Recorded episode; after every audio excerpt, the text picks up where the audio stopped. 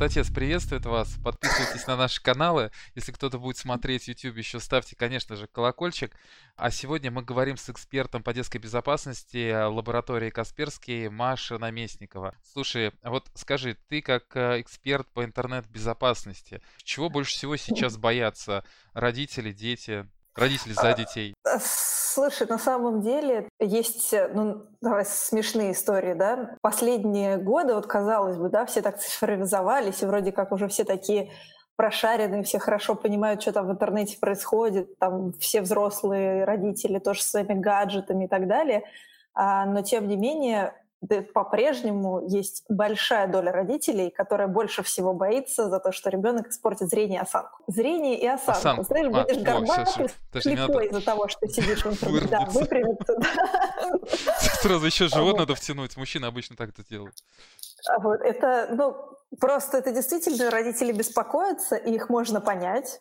И это все понятно и оправдано, да, но при этом, учитывая, сколько всего в интернете происходит, то, что есть большая доля родителей, которых больше всего пугает то, что испортится зрение, это, ну, по-прежнему меня удивляет. Как бы удивляет меня уже не первый год. Но а, тут то, разрушать-то нечего на самом деле. Но оно портится? А если есть у ребенка склонность к тому, что зрение испортится, оно будет портиться, это будет усугублять, конечно. Особенно небольшие экраны, смартфоны, планшеты. Тут мы советуем смартфону предпочесть планшет, планшету предпочесть ноутбук, и всему этому предпочесть нормальный настольный компьютер с большим монитором. И как бы это снизит риски, потому что риски будут все равно как бы без цифрового устройства уже ребенок никуда в нашем современном мире не денется. У меня у самой, у одного ребенка уже не первый год очки, и я сама жутко парюсь, переживаю по этому поводу. У нас смартфоны страшно ограничены, но от этого никуда не денешься, поэтому надо просто, ну, как-то сопоставлять, учить делать правильную яркость на смартфоне, тоже важно для зрения. Э, яркость, она какая должна быть? Она должна быть э,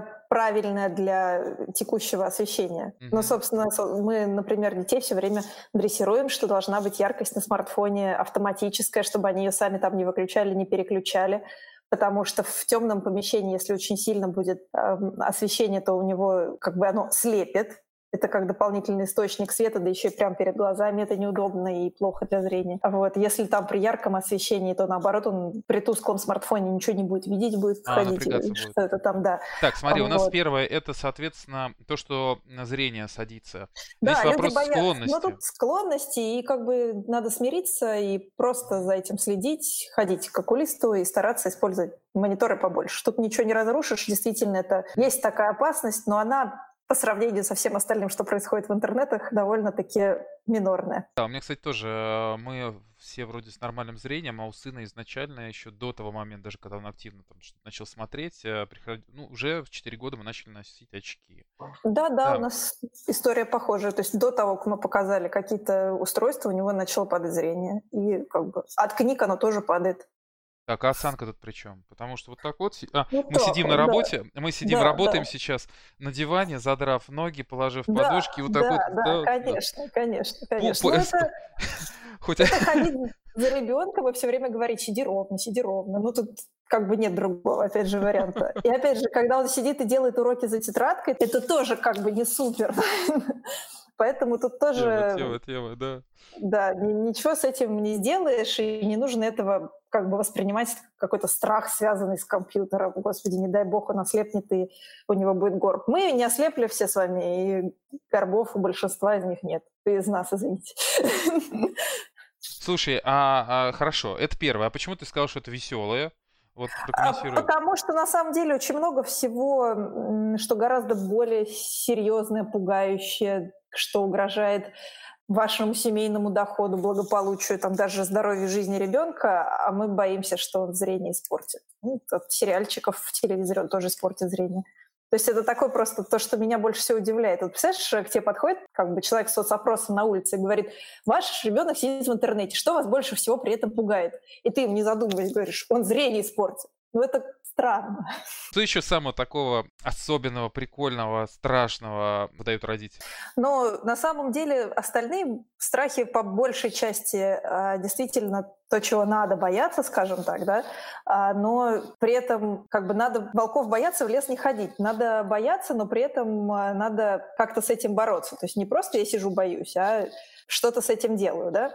Слушай, чего боятся родители? Того, что э, ребенок... Э, о, вот это тоже одно из моих любимых, что у ребенка разовьется зависимость. А от гаджетов, от, от игр чего? От гаджетов. Угу. А, ну, на самом деле, конечно, когда мы говорим про зависимость, первое, что приходит в голову, это все-таки игры. По версии родителей, на самом деле, у нас был такой опрос не так давно. Треть родителей боятся именно чрезвычайного увлечения онлайн-играми, что у детей, что дети с этим сталкиваются, что у них там, зависимость появляется и так далее. На самом деле тут такое, немножко развеем, но немножко при этом и поднапугаем. Да?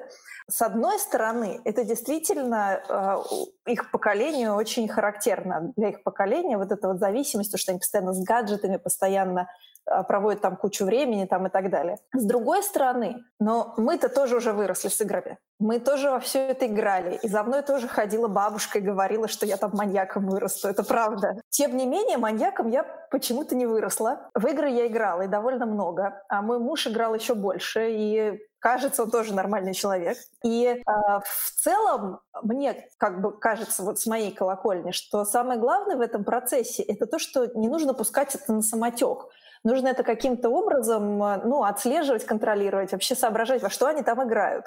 Потому что когда родители, например, боятся, а, тут как бы смешиваются так немножко понятия, страхи, да, они боятся, что у них будет зависимость от чего, от каких-то страшных игр. Но как бы ребенку не главное играть во что-то страшное, ребенку главное, в принципе, сам процесс играть. Им хочется играть, это нормально. И, соответственно, может быть, просто как бы попробовать самим в это углубиться, там, прошариться, посмотреть, предложить им какие-то прикольные игры, а, которые вас не пугают. Но с другой стороны, что страшного да, есть в играх вот с точки зрения зависимости? А, есть такой вид э, игр сорт, да? Это массовые онлайн мультиплеерные игры. Это когда мы собираемся с друзьями в какой-то игре, и все вместе там на танках ездим, условно говоря, или на конях скачем, неважно. А чем бы мы там ни занимались, мы в онлайне, и мы вместе с компанией там каких-то людей, друзей, неважно. А вот такие игры крайне нежелательно а, детям до 12 лет. Просто потому, что у них еще не сформированы э, зоны мозга, которые отвечают за то, чтобы можно было как бы как раз-таки от таких вещей отвлечься. А это, в принципе, даже для взрослого человека сложно. А вот для ребенка до 12 это практически невозможно. То есть если ребенок до 12 входит в массовую мультиплеерную онлайн-игру, ему реально очень трудно оттуда выйти. То есть как бы страх обоснованный, страх понятный и правильный, но он э, в принципе контролируется. То есть э, можно поговорить с ребенком, можно показать ему, какие игры ему нежелательно, можно в конце концов воспользоваться там программой для детской безопасности и к этим играм до 12 лет ребенка не допускать. И это в порядке вещей. Вот эту вот историю про сформированную зону мозга, это мы специально общались с психологами, и вот я задавала вопрос, а с какого возраста ребята можно в онлайновые игры детям играть? И вот был ответ с 12. Помимо того, по поводу зависимости именно игровой, есть еще игры, которые являются убийцами времени. Ну, мне кажется, все в них поиграли. Это всякие злобные птички и прочее, прочее. Тетрисы, аналогичные вот эти все шарики, кубики. Да, да, да. А в них на самом деле основная печаль в том, что они абсолютно не несут никакого смысла и никакой пользы. Поэтому, в принципе, э, хорошо бы их максимально ограничить, но нужно предложить ребенку какую-то полезную, интересную замену такой игре, потому что иногда же все-таки хочется вот как-то провести время, вот сесть на диванчике с гаджетом, ничего не делать. Это и взрослым хочется, и детям хочется. Как бы надо войти в положение, понять, но просто постараться, чтобы именно вот такие игры, которые легко заменяются на что-то другое. То есть это не то, что вот эта вот э, там массовая мультиплеерная онлайн-игра, которую если ребенок уже начал играть в условные там танки, да, его очень сложно переключить на что-то другое, потому что там друзья, там, возможно, даже какие-то вложенные карманные деньги и так далее. Вот эти вот, которые убийцы времени, с них, в принципе, достаточно легко ребенка переключить как на другую игру, такую же убийцу времени, так и, может быть, на какую-то и более полезную игру.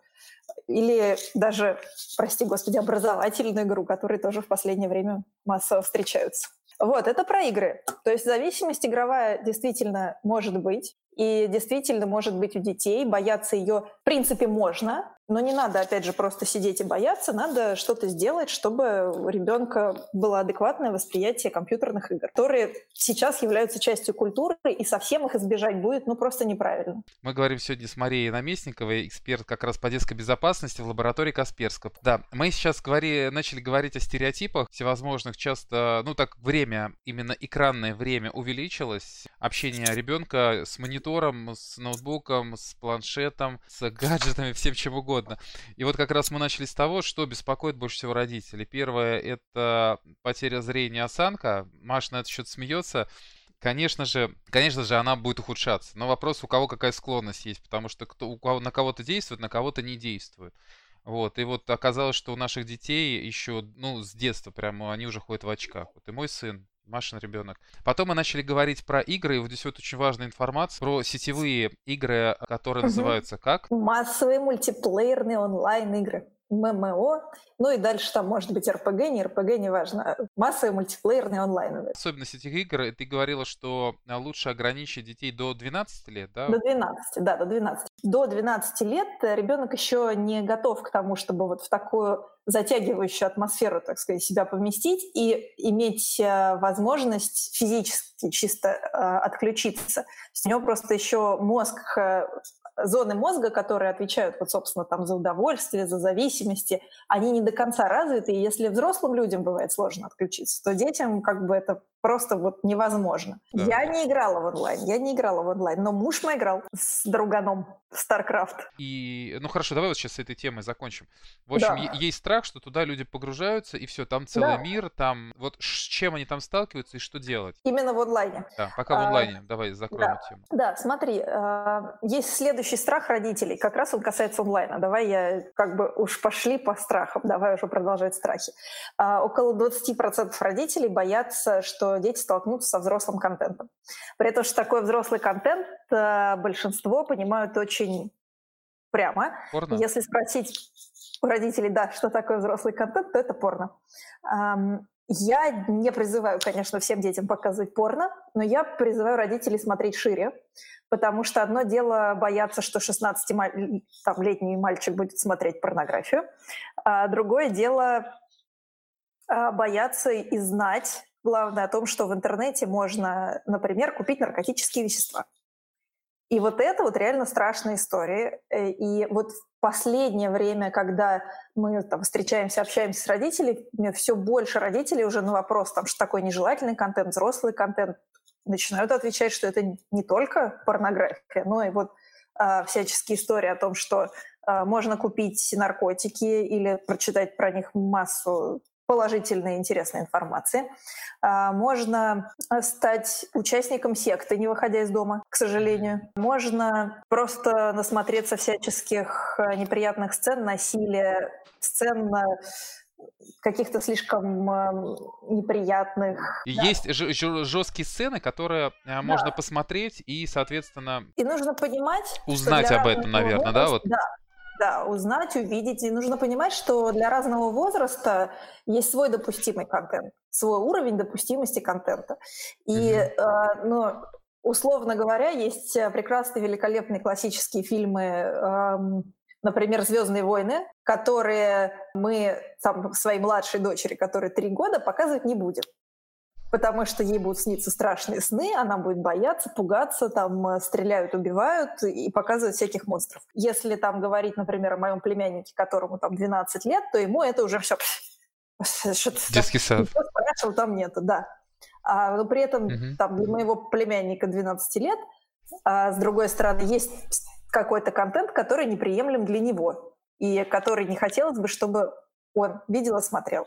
Контент страшный, неприятный, неподходящий для детей действительно есть. Что делать? А, значит, тут у меня всегда совет, как бы, все зависит от возраста вашего ребенка. Если ребенок еще реально маленький, то пункт первый — не давать ему YouTube, потому что это очень э, любят у нас родители, и вот сейчас появился YouTube для детей именно поэтому, потому что для родителей mm-hmm. это был один из основных таких отвлекалок своих детей, что ему дать, ну, дам ему там Машу и Медведя или что-нибудь такое, на вот тебе смартфон, смотри Машу и Медведя. Ребенку там три года, например, те же самые, да? Да, а дальше начинается реклама, вот которая это, раздражает, вот это, это вот. очевидно. Да, да, да, да, да. А он э, или она может легко вообще. А вот тут вот два-три шага в сторону, и уже какой-нибудь совершенно не относящийся к Маше и Медведе видео. А, и, возможно, оно там для взрослого человека не шокирующее, а у ребенка вызовет как минимум массу вопросов. А может быть, это какой-то стриминг э, страшной взрослой игры, то есть, опять же, никакого запрещенного контента он вот так вот, конечно, не накрутит, но что-то, что не подходит ему по возрасту, легко. Ну, даже это может быть увлекательной игры, но когда стримят ребята взрослые, они говорят на своем жаргоне, они говорят, они говорят да. с определенными словами, матом. вот. Да. И, и бывает очень жестко, и на самом деле, и главное, что они выдают эмоции. Дети считают да. эмоции, запоминают слова, и, соответственно, вот, вот, Конечно, вот она, да. народная культура, и растет. Которая в любом да. случае случится, но понимание того, что он понимает значение этих слов или не понимает, э, лучше пускай он об этом узнает там в школе. Все, все правильно говоришь, и э, это, ну, вот это первое, да. Поэтому для маленького ребенка видеоконтент любой лучше сохраненный в телефоне или в какой-то такой э, э, песочнице типа приложения для просмотра фильмов, и в которых ты можешь отсечь именно детский, детский контент. Плюс еще, чтобы этот контент был не созданный юзерами, которые могут там, да, стримить, материться там и так далее, и так далее. А лучше, если ребенку показывать что-то на видеоплатформах, на видеосервисах, в которых э, контент там полностью премодерированный, не user-generated, а generated большими Сделан профессионалами. Сделан да. профессионалом с учетом возраста, интересов и, э, да, опять же, психики детей. А дальше все немножко усложняется, потому что дальше ребенок сам идет в интернет, и он уже в школьном возрасте, он сам уже начинает что-то гуглить, а, и тут нужно работать в двух направлениях. Направление первое – это, естественно, мы с ребенком общаемся. Uh-huh. И мы ему объясняем, какой, почему какой-то контент ему лучше не смотреть, и что плохого можно найти, и почему мы хотим поставить такие ограничения так или иначе. Да? А, и второе направление – это все-таки иметь какое-то техническое средство защиты, какую-то программу для детской безопасности, неважно, неважно какую, хоть какую-то, а, которая будет такой контент, собственно, для ребенка отсекать, даже в случае, если он случайно на него попадет. Потому что, ну, это понятная известная история, что там где-нибудь в соцсетях ссылочка, смотри, какие котики, ты кликаешь на котиков, а по ссылочке там что-нибудь про там, на наркотики, голых женщин и, и все вместе, и выстрелы и взрывы. Случайное попадание на страницы с непригодным для ребенка контентом никто не отменял, и вот от этого его нужно защищать, собственно, техническими средствами. Понятно, что ребенок все равно проявляет любопытство, ребенок все равно может пойти сам что-то где-то искать. Но опять же, вы об этом узнаете, программа там для детской безопасности пришлет об этом вам уведомление. Вы придете и скажете, Петя, ты вот искал сиськи, простите, пожалуйста. Давай э, вместе поищем сиськи. Неудачный пример привела. Но просто на самом деле, если ребенок ищет э, информацию о каких-то словосочетаниях, которых он не понимает, вы всегда можете ему объяснить. Если же он это понимает, то, опять же, вы будете в курсе, что он э, ищет нацеленно, например, какие-то сцены насилия, и вы будете понимать, что он не случайно это сделал, а специально, и может быть у ребенка какая-то проблема, mm-hmm. и вы сможете ему помочь. А так вы даже знать не будете, что он там что-то ищет специально, случайно, находит, видит, смотрит снова и снова, или не смотрит, а плачет по ночам, потому что случайно увидел, что тоже бывало в моей практике. У меня, например, племянница плакала, потому что случайно у нее всплыл баннер с порнографией на одном из сайтов. И она плакала и плакала ночью, что она это видела и хотела развидеть, но не могла. Да, это развить невозможно. Да. А, слушай, хорошо. Смотри, есть, э, соответственно, мы сейчас общаемся с специалистом по интернет-безопасности Марией Наместниковой. С экспертом а, лаборатории Касперского. Мы говорим о том, что сейчас, а, так как дети очень много чего смотрят, как нам а, понимая, что мы, мы же еще и работаем, как вам научиться регулировать тот контент, который э, приходит, которым дети могут пользоваться.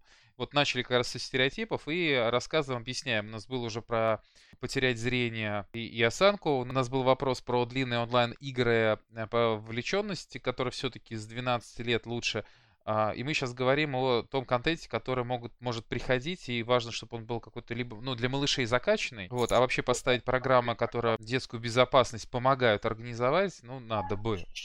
Надо бы, потому что как минимум вы будете знать, что люди, что дети ищут. Ну, имеется в виду, если вы ставите, то, конечно же, надо мониторить, смотреть и, и думать уже, включаться, как, как говорить об этом. Это хороший... Ну, и надо сначала поговорить, потом поставить. А, да, я имел в виду, когда ты уже увидишь, какие слова. Да, да, да, да, это правда. Предупредить ребенка. Ну, то есть, если малыш, понятно, что что тут говорить.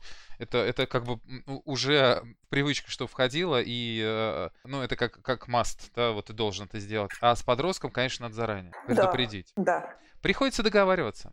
Да, сто процентов. Маш, сколько лет твоим детям? Почти. Везде буду говорить почти, потому что они у меня весенние. Семь, семь и три. Как, да. как ты вот договариваешься с теми, кому 7-7? Тем, кому 7-7, мы на прошлый день рождения, соответственно, когда было ровно 6, подарили смартфоны. Э, выдали мы их с тем, что э, в 7 лет школа, и смартфон уже, ну, не то чтобы совсем неизбежен, но уже вероятность его очень сильно возрастает. И мы дали себе и им год на то, чтобы они научились им пользоваться. И просто на самом деле потрясающая история, э, потому что я сразу установила на них защитные решения, объяснила детям, что у вас ограничено время его использования, смартфона там туда-сюда. Сначала мы им поставили полчаса в день. Значит, полчаса в день, не больше. Я не знаю, что у них в головах, но они сказали, о, прикольно, полчаса в день, да, хорошо, через день. Я говорю, окей, через день, так через день. В общем, они сами себе поставили ограничения дополнительные. Зачем ты напугала? Зачем детей пугаешь? Я их ничем не пугала. Я их ничем не пугала. Я установила им игры, причем а, ну, как бы те, которые я знала, что они хорошие, красивые, проверенные, отключила в них рекламу, установила им всякие там развивальные игры, вот это вот все. И, естественно, они почти весь этот год э, пользовались в основном вот именно игровым функционалом в смартфонах. Ну, как бы это неизбежно. Но я могу сказать, что вот буквально прямо перед началом карантина они тут э, оставались с бабушкой, что-то они тут не поделили, поругались. И, в общем, бабушка их наказала, сказала, что месяц без смартфонов. Они сказали, окей, положили смартфоны на полку. Да нет, они месяц про них реально не вспоминали. Даже больше. То есть прошло больше месяца, прежде чем один из них робко подошел ко мне и спросил, а, а можно уже вообще играть как бы? Как-то вот, э, может быть, потому что они вдвоем, у них вечно куча каких-то других занятостей. Все очень безболезненно у нас сработало, и сейчас у них увеличен немножко лимит, но они не каждый день ими пользуются. Где-то 45 минут в день мы им разрешаем, они играют, они переписываются с, там, вот, с моими племянниками, то есть с их двоюродным братом и сестрой с бабушкой, они снимают э, мультики. Э, я, я отправляла тебе, кстати. Слушай, класс, класс. Э, да, друзья, вот это очень хорошее сейчас занятие, показать возможности э, смартфонов. И то, что вот я видел, это действительно смартфон, который стоит, это делаются снимочки небольшие, это фигурки по чуть-чуть передвигаются, а в итоге получился мультик. Мультик короткий, да. но в итоге, я думаю, чтобы его сделать, там же кадров там много, это каждое движение, детям надо еще научить. По часу-полтора, наверное, по... 60, другом 40 кадров. Нет, не по часу полтора, а, это где-то ну, час, наверное, суммарно. То есть два вот этих мультика мы делали где-то около часа. И перед этим они еще выстраивали декорации да, какое-то время. Да, вспомнили Олега Дупла, да?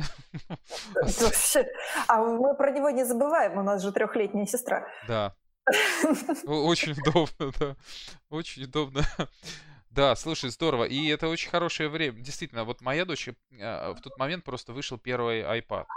Вот, Мгм. а, вот через год, как он вышел, мы подарили ей вот этот первый iPad. Сейчас она взрослая, 17-летняя.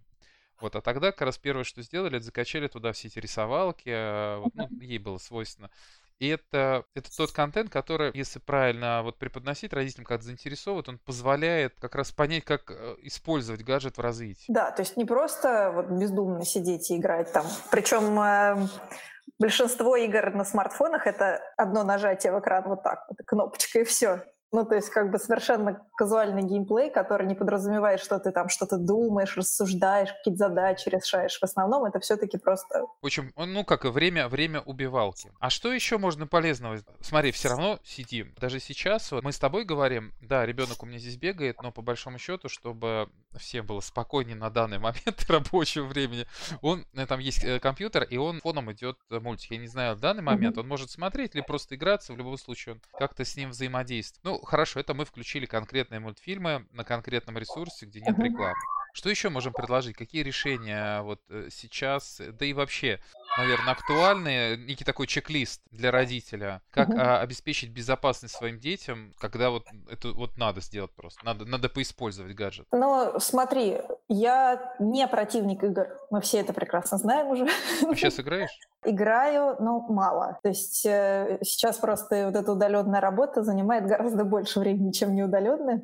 И мы к тому же занимаемся еще всякой офлайн деятельностью с детьми, поэтому в основном играют они, когда, когда играют. Но, в принципе, опять же, игры у них на смартфонах установлены. Мы их э, разрешаем. Единственное, что я стараюсь устанавливать игры, которые как-то их развивают. То есть, может быть, впрямую. То есть прям вот учим счету в игре или учим английский в игре либо какие-то игры-головоломки, то есть что-то, где нужно подумать, как-то приложить э, интеллект свой могучий. Это, конечно, лучше, чем когда просто бездумно мы там швыряемся птичками. Да? Второе — это то, что помимо именно игр есть просто приложения обучающие. Есть огромное количество всяческих ресурсов, на которых сложены какие-то онлайновые курсы. Можно научиться, ну, вплоть до, там, я не знаю, программирования, э, находясь дома. И это касается детей разного возраста. То есть э, можно обучать ребенка там 5-7-летнего возраста началом программировать, используя. А ты можешь порекомендовать какие-нибудь такие ресурсы гарантированно хорошие? Есть такой ресурс code.org, code.org. А, там а, собраны а, уроки, они по сути уроки, но в них есть э, встроенный тренажер. И этим тренажером может заниматься любой родитель с ребенком mm-hmm. или ребенок даже самостоятельно, составляя там небольшие алгоритмы. И там есть, правда, не очень много, но тем не менее есть упражнения для детей до школьного возраста, то есть для тех, которые еще не умеют читать. И в принципе пошагово от вот этих упражнений можно перейти уже к тем, где есть какие-то буквы в небольшом количестве, потому что ребенок уже будет узнавать ну, сами блоки, которые он использовал. То есть э, они там будут такого же цвета, например, как в предыдущих упражнениях, но не со стрелочкой нарисованные, а прям со словом «вверх» написанным на нем. В принципе, да. Вот э, мои, например, изучают программирование. У тебя 7, а у меня только будет 5. Все равно. Да. Нормально, пройдет. Вот. А, ну, как бы если ребенок постарше, то тут вообще как бы вопросов нету. Огромное количество ресурсов, на которых э, можно обучаться очень много чему. Э, рисованию, программированию, английскому, танцам. Открываем Google, Яндекс, спрашиваем онлайн занятия по рисованию. И достаточное количество ресурсов, и можно действительно много чему интересному научиться. У меня вот дети буквально в субботу рисовали великолепный пейзаж. Круто. Да, прям очень, очень классно. Вот. Ну и, понятно, мультики, без мультиков мы, опять же, никуда не денемся. Сейчас, кстати, есть большой-большой момент раздражения от родителей – это видеоблогеры. От родителей? А, раздражение от родителей. Раздражается, да. что дети смотрят видеоблогеров. Да. Это, в принципе, очень понятно объяснимо, потому что это действительно контент, ну, такой не сверхинтеллектуальный обычно, да, то есть там какой-то анпакинг, например, или просто там стоит блогер что-нибудь рассказывает про жизнь свою, да, или там рекламирует что-то, понятно, Лучше что, готовить учили. Кстати, да, чего-нибудь такому полезному. Вот. То есть понятно, что с одной стороны мало пользы, с другой стороны еще появляется момент э, вот этого того, что они что-то рекламируют, и потом дети там с полной головой идея, что им срочно нужно купить в магазине, возвращаются из этого вот э, пространства. И плюс куча потраченного времени вообще впустую. Поэтому, ну, лучше мультики, конечно, чем блогеры.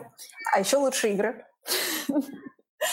Вот. Про, собственно, что делать с блогерами, я, у меня нету готового ответа, к сожалению. Тут просто можно блокировать YouTube, не давать детям смотреть, но самый простой способ, конечно, договариваться, объяснять, что почему вам этот контент не нравится, вот, и чем его можно заменить. Сериалы всяко лучше, чем блогеры, потому что в них есть какое-то содержание, и в последнее время они достаточно качественные, чтобы в них даже было о чем подумать. Вот. А что касается, кстати, игр, я вот тут вот заикнулась про то, что лучше всего игры. У меня тут э, персональное э, горе было, когда мы в прошлый раз проводили исследования по детям. А количество детей, которые говорят о том, что гаджеты они используют, чтобы играть, уменьшилось. А тех, кто использует гаджеты, чтобы смотреть видео или листать ленты в соцсетях, увеличилось. Так вот, э, дорогие родители, пусть лучше ваш ребенок наоборот больше играет, и меньше листает бесцельно ленты или смотрит видосы, потому что когда он играет, он производит активные действия. Он э, думает, он э, как бы пытается, как бы у него реакция, какие-то знания, что-то развивается. Когда он просто листает ленту или просто смотрит, как за него играет кто-то другой, у него не развивается ничего. Слушай, а вот мы сейчас, знаешь, плавно подошли к такой теме, которую mm-hmm. мы начинали озвучивать. Мы еще сейчас немного поговорим о как раз э, таких рисках, когда они читают вот этот контент и э, могут э, увлечься какими-нибудь идеями, включиться mm-hmm. в какие-то сообщества, вот. А есть какие-нибудь у тебя комментарии, советы? Первое, как избежать этого? Понятно, что надо договариваться, там это все понятно, да?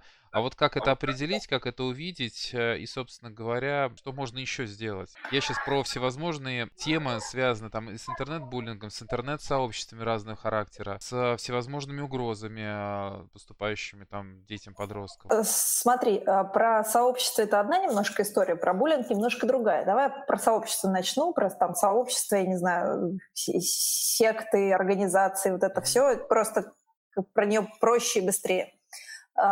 Есть э, уже не раз упомянутые программы для детской безопасности. Ставим Они обязательно, да. как раз э, помогут, потому что это не может быть бесследно. Ребенок, э, который был вовлечен вот в какую-то такую организацию, в какую-то такую группу, все равно будет или что-то искать, или заходить на какие-то соответствующие ресурсы. И все это будет для родителей звоночками, что что-то вот связанное с вот этим процессом происходит. И будет э, понятно, видно, можно будет поговорить, можно будет, э, ну, в конце концов, в случае крайних мер заблокировать э, ресурсы соответствующие, которые вы там часто видите появляющиеся.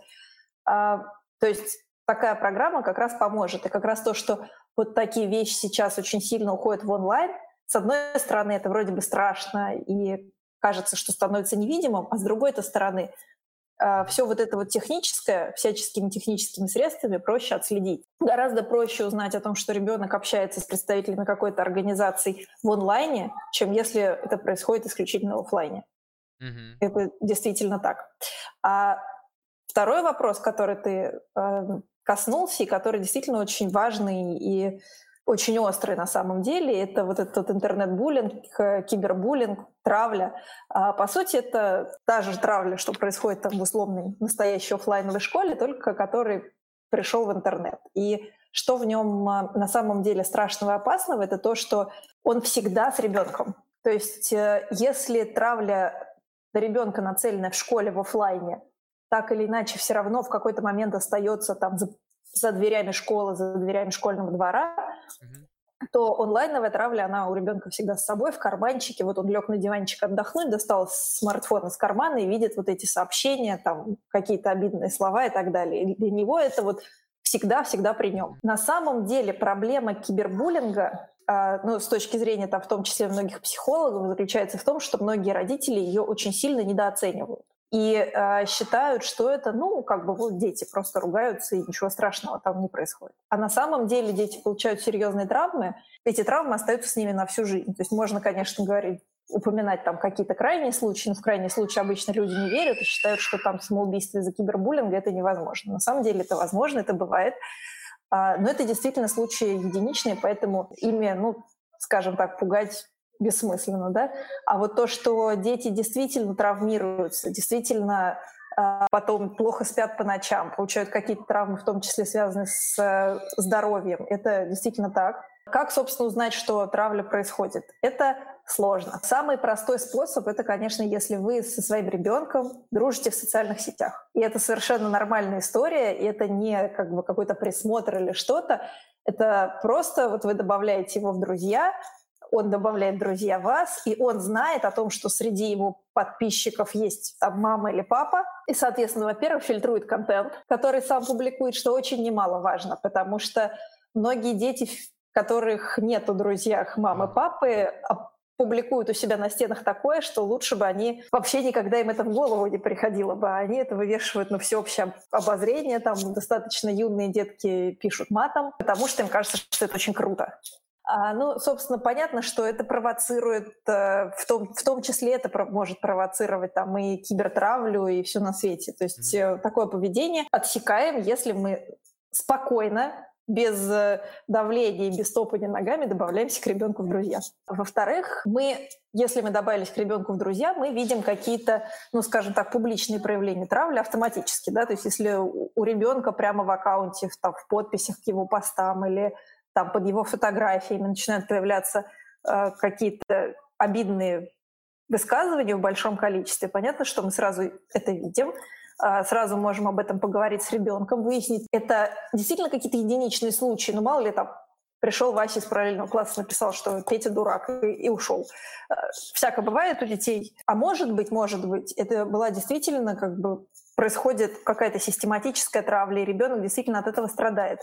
А, то есть у вас уже появляется какая-то фактика, о которой можно поговорить. И есть косвенные признаки, то есть это вот прямые, то есть прям вот мы увидели, что ребенка оскорбляют. А есть косвенные признаки. Например, ребенок перестает встречаться со своими друзьями.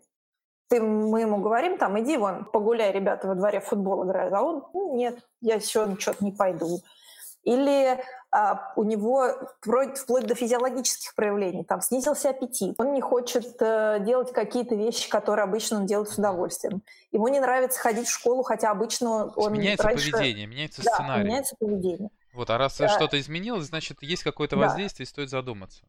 Стоит задуматься, аккуратно поговорить, попробовать там, а, опять же, добавиться к нему в друзья, если вы еще не добавились, и посмотреть, что происходит.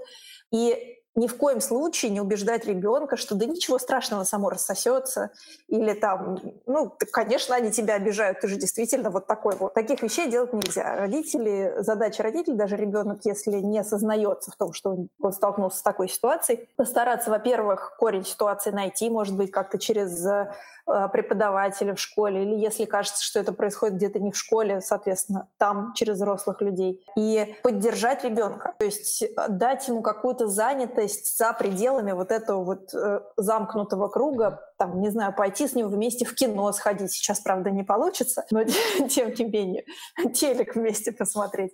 А, или там заняться чем-то вместе, с там, его лучшими друзьями, про которых вы точно знаете, что никакой травли с их стороны нету. Переключать ребенка, даже если он не сознается в том, что у него что-то такое плохое происходит. А если уж он сознается, тогда постараться ему помочь. Постараться, как родители помочь. Не надо рвать на себе тельняшку. Я вот сейчас за своего ребенка пойду и всем. А это как бы опускает родителей на уровень тех, кто травит Ну, ребенка. конечно, становится примерно таким же, просто другими словами да. говорит, и да. он ближе, еще страшнее. Тут э, нужно постараться решить эту проблему по-взрослому. То есть, опять же, обратиться к учителю, постараться через учителя решить эту проблему, через родителей, тех, кто ребенка, собственно, обижает.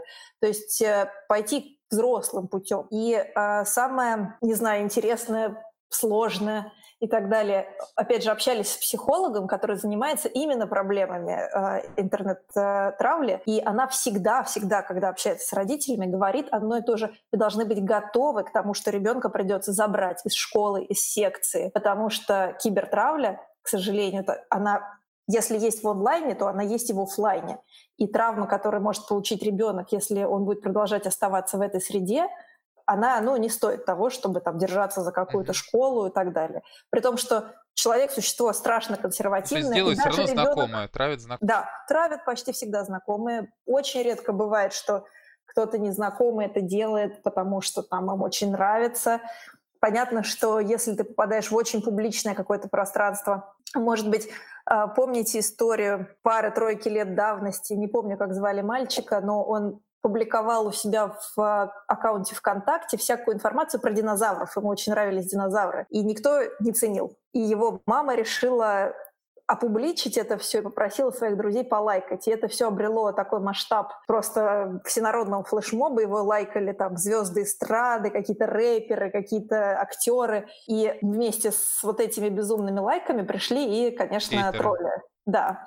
Вот. Так, как бы в такой ситуации это, конечно, неизбежно. Но если человек не публичный, ребенок вот никакой такой публичной активности не проявляет, то обычно травят друзья, знакомые, одноклассники, там, ребята из параллельного класса, что тоже бывает, но реже, потому что обычно все-таки это кто-то вот из близкого окружения. Вот, соответственно, бывает, бывают ситуации, и нередко, когда приходится, доходит до того, что нужно сменить школу. И родители бывают вынуждены это сделать, и это правильное решение. То есть, несмотря на весь человеческий консерватизм, что ребенок, которого травят, не хочет уходить из школы, потому что он придет куда-то еще и там ему будет плохо тоже. Не будет. Скорее всего, не будет, потому что обычно жертва травли — это человек, который сильно отличается от тех, кто его травит. Ну, конечно, он... конечно. Да. Ух, э, Маш, слушай, тема, тема очень глобальная. Слушай, огромное Ох. тебе спасибо. Да, мы Я сейчас... еще часа три могу тут. Я понял.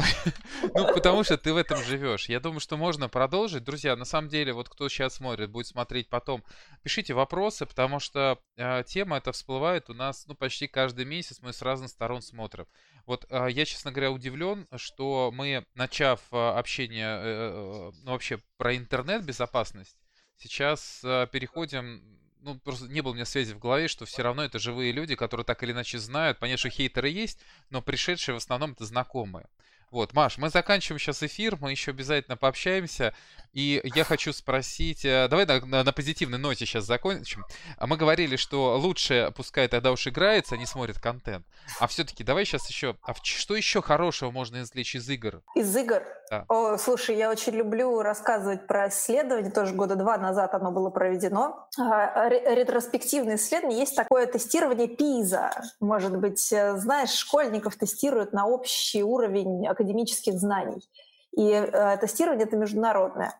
И э, люди провели ретроспективные исследования, то есть взяли результаты ПИЗа за несколько лет, mm-hmm. и школьников, которые его проходили, спрашивали, играют ли они в игры. И варианты ответа «вообще не играю», «играю вообще постоянно», играю умеренно и там играю 2-3 раза в неделю. Так вот, ребята, которые играли умеренно в игры, имели большие, э, более высокие оценки по всем э, э, естественным наукам. По Круто. математике, по физике, по химии, да, да. То есть не по гуманитарным предметам, а везде, где нужна логика, память, вот все вот эти вот как бы именно связанные с техническими дисциплинами вещи, по всем по ним были выше оценки. То есть те, кто вообще не играл или Класс. играл очень-очень много, у них не коррелировали вообще никак. То есть, ну, как бы у кого-то были совсем низкие, у кого-то все равно были высокие, но никак не было связано. А вот у всех, кто вот эта вот средняя прослойка, у всех был высокий балл по естественным наукам. Так что это вот прям какие-то игры, игр... и, и, как,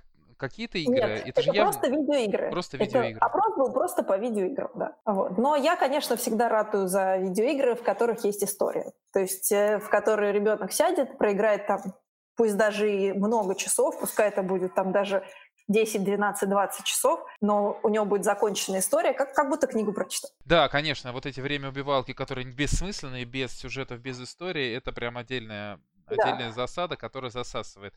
А да. Есть онлайн-игры, которые по-другому, там вроде не сюжет, там есть э, другое общение, но это для более старших. А есть сюжетные игры, которые наилучшие. Все-таки чаще всего они тоже какие-то и познавательные, еще, ну, что-то, какой-то контент есть, и скорость, и, как, как оказалось, еще и польза да. может быть. Спасибо, да. Маш. Спасибо да. огромное. Мария Намесика на связи, эксперт по детской безопасности, лаборатории Касперский. Спасибо, пока. Спасибо большое. Пока.